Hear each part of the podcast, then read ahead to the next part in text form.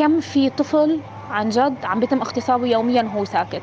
الجواب بعقلي جدا بخوف. السكوت عن هاي الجريمة هي عار عار كتير كبير علينا. نحن كإنسانيين علينا كبشر. ثلاثة شبان يغتصبون طفلا. وفي روايات أخرى قيل إنهم ثمانية. الحادثة وقعت نهاية شهر يونيو حزيران في لبنان في البقاع الغربي وتحديدا في بلدة سحمر. حيث يعمل الطفل هناك في معصرة زيوت. وفي الثاني من شهر يوليو تموز الجاري. تصدر هاشتاغ العدالة للطفل السوري على مواقع التواصل الاجتماعي. تفاعل ناشطون بحزن وغضب مع هذا الهاشتاغ وبالكثير من الاستياء من هذه الحادثة التي ارتكبها وحوش بشرية اعتدوا على الطفل بالضرب وتناوبوا على اغتصابه وصوروا جريمتهم ونشروا فيديو أظهر كيف كانوا يسخرون ويهزؤون من الطفل ويجبرونه على ممارسة الرذيلة معهم ويعنفوه. والدة الطفل تملك محلا لبيع الخضار تعيل منه عائلتها بعد طلاقها من زوجها السوري. ما يعني أن الطفل الضحية كان يعمل في المعصرة ليشارك في إعالة الأسرة. ويبدو أن هذه الظروف كانت فرصة لهؤلاء الشبان البالغين لارتكاب أفعالهم بحق الطفل فقد عمدوا في بعض المرات إلى ربطه. الفيديو الذي نشر على وسائل التواصل الاجتماعي كان سببا في كشف ملابسات هذه القصة وفضح أسماء المتحرشين وتبين لأهل الطفل البالغ من العمر 13 عاما أنه كان يتعرض لعملية تحرش وضرب واغتصاب متكرر بالإضافة إلى التعذيب النفسي منذ عامين. أي كان عمر الفتى أحد عشر عاماً عندما تعرض لذلك أو ربما أصغر سكان البلدة بمن فيها من مسؤولين يعلمون عن أفعال هؤلاء إلا أنهم يلتزمون الصمت لأسباب حزبية وعشائرية. سنتحدث عنها في حلقتنا. الجريمة اللي تعرض لها الطفل السوري من أم لبنانية بقرية سحمر هي جريمة مدانة بكل المعايير لأنه هي جريمة مش بحق طفل من جنسية معينة إنما هي جريمة بحق الإنسانية. وبالتالي نحن ما ضروري نكون لبنانيين أو سوريين أو أو أو لحتى نكون عم ندين هالفعل الشنيع. هذا صوت ماهر عوض لبناني الجنسية مدرس بعدة مدارس وجامعات حكومية وخاصة في لبنان. سيشاركنا رأيه. الأبشع من هيك أنه القضاء اللبناني المسيس والفاسد لم يتخذ أي إجراء بحق المجرمين الثلاثة لحد الآن. وهالشي طبعا بنعرف لأنه هن مسنودين على جهة حزبية معينة تصول وتجول في لبنان على كيف تغطي مجرمين من عدة أنواع ومن ضمنهم هالمجرمين الثلاثة هدول. وهذا الشيء خلى لبنان يكاد يلمس الحضيض على مستويات عدة المستوى الأخلاقي المستوى الاقتصادي المستوى الاجتماعي وهلم جرة. بتمنى إنه هالمجرمين ينالوا عقابهم اللي بيستحقوه على الأرض لأنه طبعا عقاب السماء ما رح يفلتوا منه. عن هذا الموضوع وعن العنف الجنسي سنتحدث اليوم في حلقة جديدة من بودكاست في عشرين دقيقة وسيكون ضيوف هذه الحلقة متنوعين بين حقوقيين وناشطين وعاملين في منظمات. سنبدأ مع أنس تلو مسؤول المناصرة في منظمة النساء الآن وسيحدثنا عن العنف الجنسي في مجتمعاتنا. أنا بشوف العنف الجنسي المتمثل بالتحرش والإغتصاب الجنسي يلي إذا فينا نعرفه بطريقة تانية هي كل الأفعال الجنسية يلي بتتم دون رضا وقبول الطرفين ودون وعي الطرفين. يعني أحيانا ممكن يقولوا أنه الطفل هو موافق ولكن هو تحت السن القانوني 18 سنة فبالتالي هو غير راشد لهذا الفعل فهو بيعتبر ما له قبلان فيه. فهي العمليات هي عم تكون استغلال للفروقات بالسلطة بين فئات المجتمع. يعني دائما نحن بنشوف الجنات يلي عم يعملوا هذا الفعل عم يكونوا من الفئات اللي معهم سلطة أكثر من الفئات الثانية. على سبيل المثال هن أغلبهم رجال والرجال هن عم يكونوا بمجتمعاتنا التقليدية هن عندهم سلطة أكثر من غيرهم لأنه مجتمعنا مبني على بنية ذكورية أبوية. فهو بيطلع بينشأ عم يتغنى بأعضائه الجنسية. لما بيعمل العمل الجنسي هو بيكون عم يشعر بالبطولة. على عكس النساء لما بيعملوا الفعل الجنسي حتى لو ضمن الإطار الزوجي هن بيكونوا عم يشعروا بالخجل وشي سري كتير. بيتضاعف هذا العنف الجنسي لما بيكون أكثر من مستوى من السلطة. يعني لما بيكون مثلا رجل آه، عسكري مسلح وخاصة في فترات الحروب بيكون عنده سلطة سياسية منتمي لأحد الأحزاب اللي هي فاعلة بهالمنطقة لما بيكون عنصر بالدولة لما بيكون مقدم إغاثة فهو بيكون أكثر من مستوى من السلطة متقاطعين مع بعضهم. تعطيه هذا الامتياز لحتى يعمل آه، هذا الفعل الشنيع. بالمقابل ضحايا العنف الجنسي من الفئات الأضعف والأقل سلطة من الفئات الأخرى. وكمان مثل ما شفنا بالمستوى الفوقاني بنشوف أكثر آه، عم يتصير هي الأفعال مثلا مع أطفال وهن لاجئين وهن مثلا بأماكن العمل. يعني هن أطفال بس بيشتغلوا فبالتالي هن بيصيروا مستضعفين أكثر من غيرهم. وكمان بنشوفها عند فئات مستضعفة تانية مثل النساء الفتيات ذوي الإعاقة. بيستغلوا أنه هدول الأشخاص ممكن ما يطالبوا بحقوقهم يخافوا من السلطة تبع الجنات. فبيتم استغلال هي الفروقات بالسلطة لهذا الفعل. في قصتنا الجريمة ارتكبت بحق طفولة مهملة لا تملك أي شكل من أشكال القوة الحقوق والحماية. لمواجهة مصيرها المخيف وفي بلد يعاني أصلا من أزمات معيشية واقتصادية وأمنية نعود لأنس الذي سيحدثنا من خبرته في مجال عمله. مثلا الحادثة الأخيرة اللي صارت بلبنان هي ما كانت مقصودة بشكل عنصري إنه لبناني ضد سوري. ولا هي مبنية إنه شيعي ضد حدا سني ولكن باللاوعي تبعهم للجنات هن بيعرفوا إنه هو هذا الطفل من فئة اللاجئين السوريين وهو طفل وعم يشتغل فهو رح يكون أقل قدرة من غيره للوصول إلى العدالة ورح يخاف يتشكى عليهم. لذلك الطفل تستر على الفعل اللي صار معه لمدة سنتين لوقت ما هن نشروا الفيديو. وهو تستر لأنه عنده أسبابه للتستر مو لأنه هو حابب إنه يتستر. هو المعيل لأسرته فهو طفل وعم يشتغل فممكن يخسر شغله إذا هو تشكى عليهم ممكن يتسببوا الجنات بمضايقات لأهله. هي الحادثة إذا أخذناها كمثال هي مية بالمية مبنية على استغلال ضعف هذا الطفل.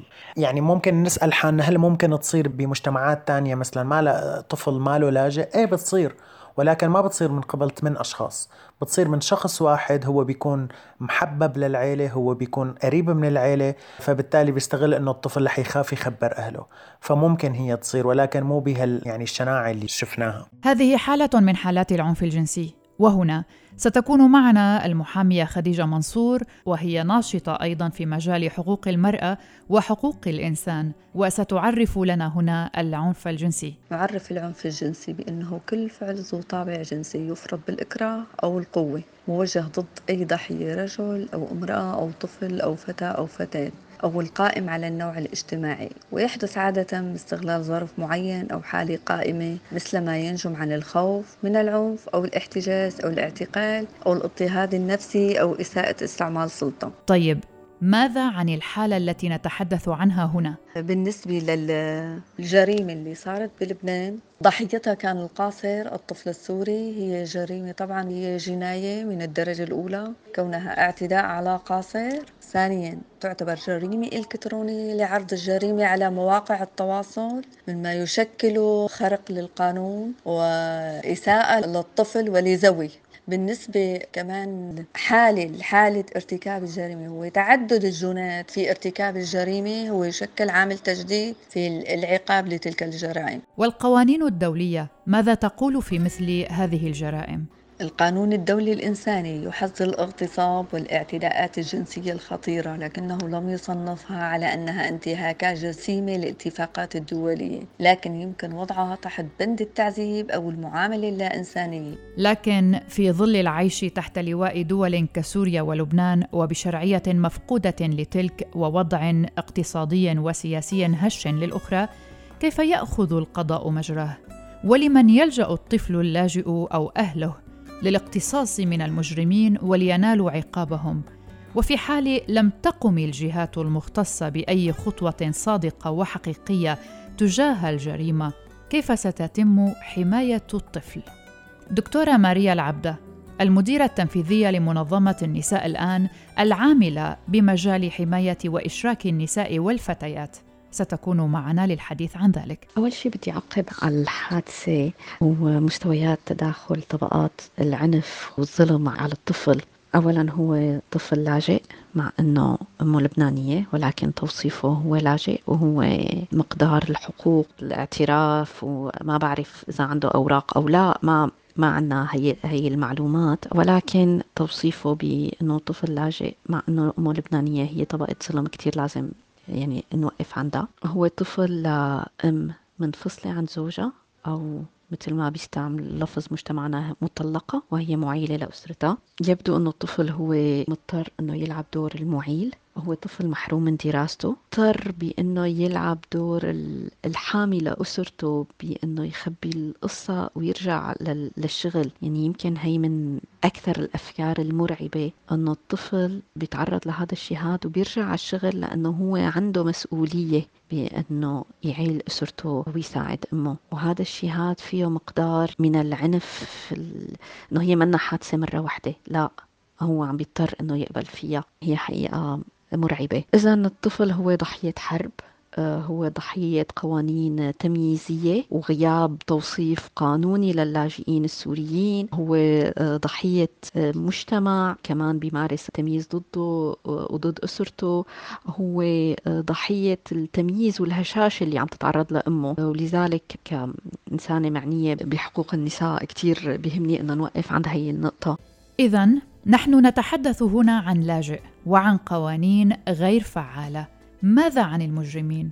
عن هؤلاء المتحرشين بالأطفال. وحوش بالحقيقة. استغلوا كل طبقات الظلم ضد هذا الطفل ليمارسوا توحشهم. في النقطة الأولى هي نقطة إنه هدول الوحوش أو البيدوفيل هن موجودين بكل المجتمعات. آه، في ناس بيقولوا بالغرب نحن الحمد لله ما عنا أو ناس تانيين بيقولوا هو موجود بالمجتمعات المتدينة أو هو موجود. لا هن موجودين بكل المجتمعات. ولكن الفرق بين مجتمع ومجتمع تاني هو السماحية بممارسة هذا العنف والسماحية بالتفلت آه، من العقاب. السماحية له بيكون إنه هو لما نحن بنفترض إنه هو ما بيقع عنا.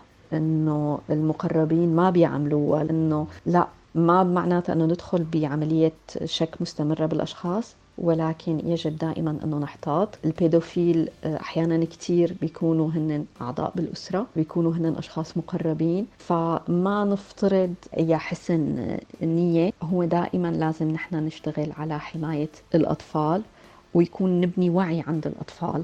حول هي الممارسات.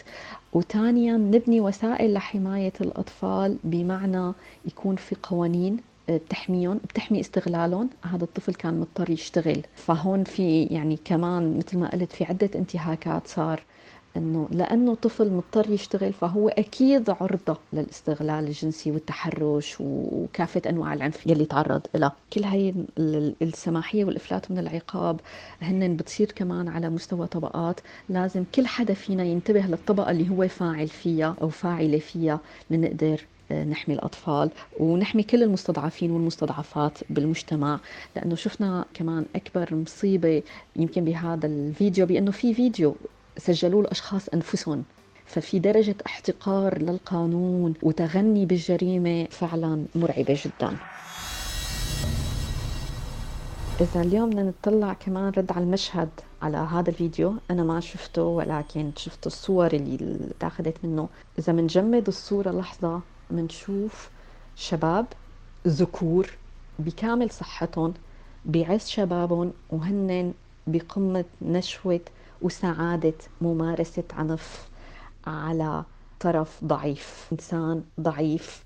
فهو فيه بيختصر كل علاقات الذكورة السامة وعلاقات القوة يلي نحن منحاربها ومن دينا العلاقة ما عادت بقيت مبنية على متعة مشتركة العلاقة هي مبنية على نشوة ذكورة والحاق الذل بإنسان تاني وهون بحالة طفل فهذا المشهد كتير بيستحق إنه نوقف عنده لأنه بيختصر جزء كبير من العلاقات بالمجتمع. يلي بتكون بتقودها علاقات تسلط ذكورية. فأنا ما بستغرب أبدا أنه هدول الشباب أنفسهم يكونوا من الشباب بيتحكموا بحركة أو أجساد أو لبس النساء يلي حواليهم لأنه الصورة الذهنية هي صورة رجل ذكر متحكم ومسيطر بحق له يمارس العنف. بالطريقة اللي هو بيستمتع فيها وحده بغض النظر عن الأطراف الآخرين. دكتورة ماريا تثير لدينا تساؤلات جديدة حول الجريمة التي بين أيدينا. هل هي جريمة واحدة أو من الممكن أن تكون متعدية؟ يعني ما الضامن أن هذه الجريمة حصلت بحق هذا الطفل فقط أم أن هناك ضحايا آخرين لهؤلاء الذكور؟ أنا استبعد شخصيا أن يكون الطفل هو الضحية الوحيدة لهدول المجرمين. بتخيل في أطفال وطفلات تانيين أو يمكن نساء أو يمكن أشخاص تانيين مستضعفين لأنه الموضوع ما هو موضوع فردي. في في ذهنية كاملة وراء الحادثة. بدي آه، انتقل لنقطتين كمان. دور المجتمع سمعت بوسائل إخبارية أنه الطفل في مؤسسة رح تتبنى الطفل للدعم النفسي. آه، ولكن بالحقيقة الطفل هذا مو بس بحاجة لدعم نفسي هو بحاجة لحماية هو بحاجة لحماية هو وأسرته بحاجة يمكن أنه يتم نقل مكان سكنهم يتم إيقاف سبب الاستغلال الأصلي.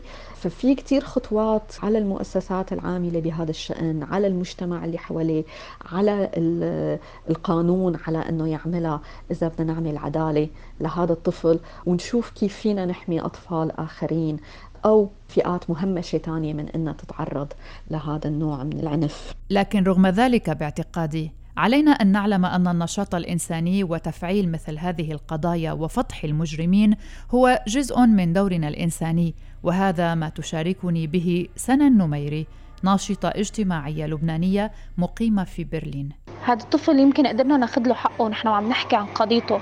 بس هل سألنا حالنا كم من طفل موجود بقلب لبنان ولا سوريا ولا أي دولة بالعالم عم يتعرض للاغتصاب يوميا وهو ساكت من الخوف؟ تم تهديده حتى ما يحكي؟ هذا السؤال كتير خطر على بالي. يعني هاي الجريمة البشعة القذرة اللي ما في كلمة ممكن توصفها انكشفت وطلعت للرأي العام. بس كم طفل تم اغتصابه وهو ساكت هذا الشيء صراحة بحطني بمكان وأنا كتير خايفة. ما في أي كلمة ممكن أقولها بتقدر توفي هاي القضية حقها. أنا كأم وكإنسانة وكلبنانية بتمنى من الدولة اللبنانية تاخذ حق هيدا الطفل وكل طفل ممكن يتعرض لأي نوع من الجرائم. نحن كناشطين بقلب المجتمع لازم نضل عم نرفع الصوت ونضل عم نحكي عن هيدا الموضوع وما يكون مجرد ترند على الفيسبوك وننساه بعد كم يوم. لازم نرفع الصوت لنحاسب أي متحرش وأي مجرم مين ما كان يكون ولمين ما كان يكون تابع. صراحة صرخات الطفل كأنا كأم ما عم بتروح من بالي نهائيا شيء بيكسر القلب صدقا.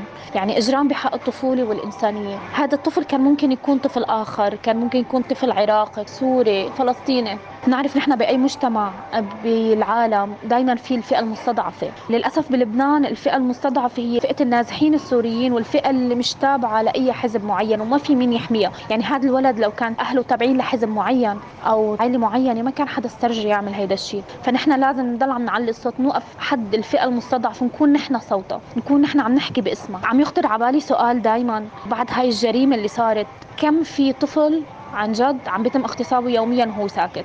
الجواب بعقلي جدا بخوف. السكوت عن هاي الجريمة هي عار عار كتير كبير علينا. نحن كإنسانيين علينا كبشر. وأي حدا سكت عن هاي الجريمة هو ببساطة ما إنسان. بتمنى أنه نحن كمان إذا بدنا نشتغل شيء آه، جدي نقدر نوصل لمنظمات حقوق الطفل إن كان بلبنان ولا أوروبا ولا دول العالم لنوصل صوت هذا الطفل. يمكن ماني مآمنة أنه في عدالة على هيدي الأرض. ماني مآمنة بالقضاء اللبناني. لأنه بنعرف كثير منيح بلبنان من يحكم القضاء اللبناني بلبنان وكيف ماشي الأمور بلبنان. للأسف بضل سلاح حزب الله وبضل سيطرتهم هن على أراضي اللبنانية. ما شفت ولا قضية من هاي القضايا أخذت.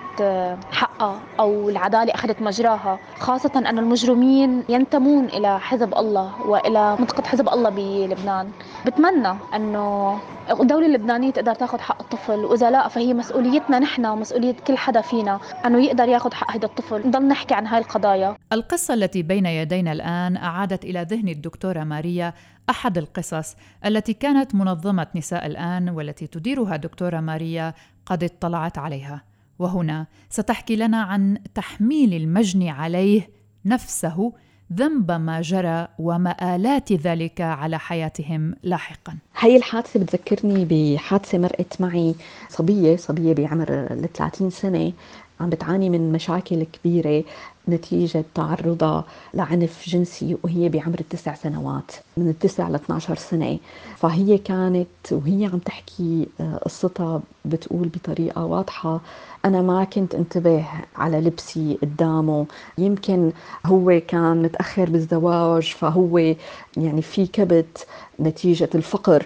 ف يعني الأخصائية النفسية الموجودة معنا وقفتها للصبية فورا بلحظتها إنه انت كنتي طفلة. هذا الشيء كان مرعب بالنسبة لي إنه إذا إنسانة وهي بعمر التسع سنوات وهي بشكل يعني كامل عم تحكي القصة وهي عم تقول أنا ما كنت عم بفهم شو اللي عم يصير. أنا كنت عم بتوجع كنت كثير عم بخاف بس أنا ما بعرف. لكبرت ووعيت لفهمت إنه اللي صار هو عملية جنسية أو هو عملية عنف جنسي. ومع ذلك حملت نفسها المسؤولية. فينا نتخيل قد في عنف مجتمعي بيحمل الضحية الأنثى خاصة مسؤولية الجريمة. وهون بيرجع كمان بنفوت بحلقة أجساد النساء يلي هي تعبر عن ملكية للعائلة أو للمجتمع المصغر تبعها يلي بتخلي العدو يستعمل جسد هي المرأة لتحطيم المجتمع. وشفناها بشكل واضح بالنزاع السوري. كيف النظام استعمل بطريقة موثقة العنف الجنسي ضد الرجال وضد النساء وضد الأطفال. ولكن لما بيمارسوا ضد النساء كان بيمارسوا للانتقام من المجتمع الكامل. لأنه هو بيعرف أنه جسدها هو ليس ملكية فردية وإنما هو يرمز للشرف المجموعة بكاملها. هي بيرمز لشرف زوجها أو أبوها أو أخوها. فلتحطيم الزوج أو الأب ننتهك هي المرأة. استمعتم إلى حلقة جديدة من بودكاست في عشرين دقيقة من إعدادي وتقديمي براء صليبي. شكرا لكم لحسن المتابعة. إلى اللقاء.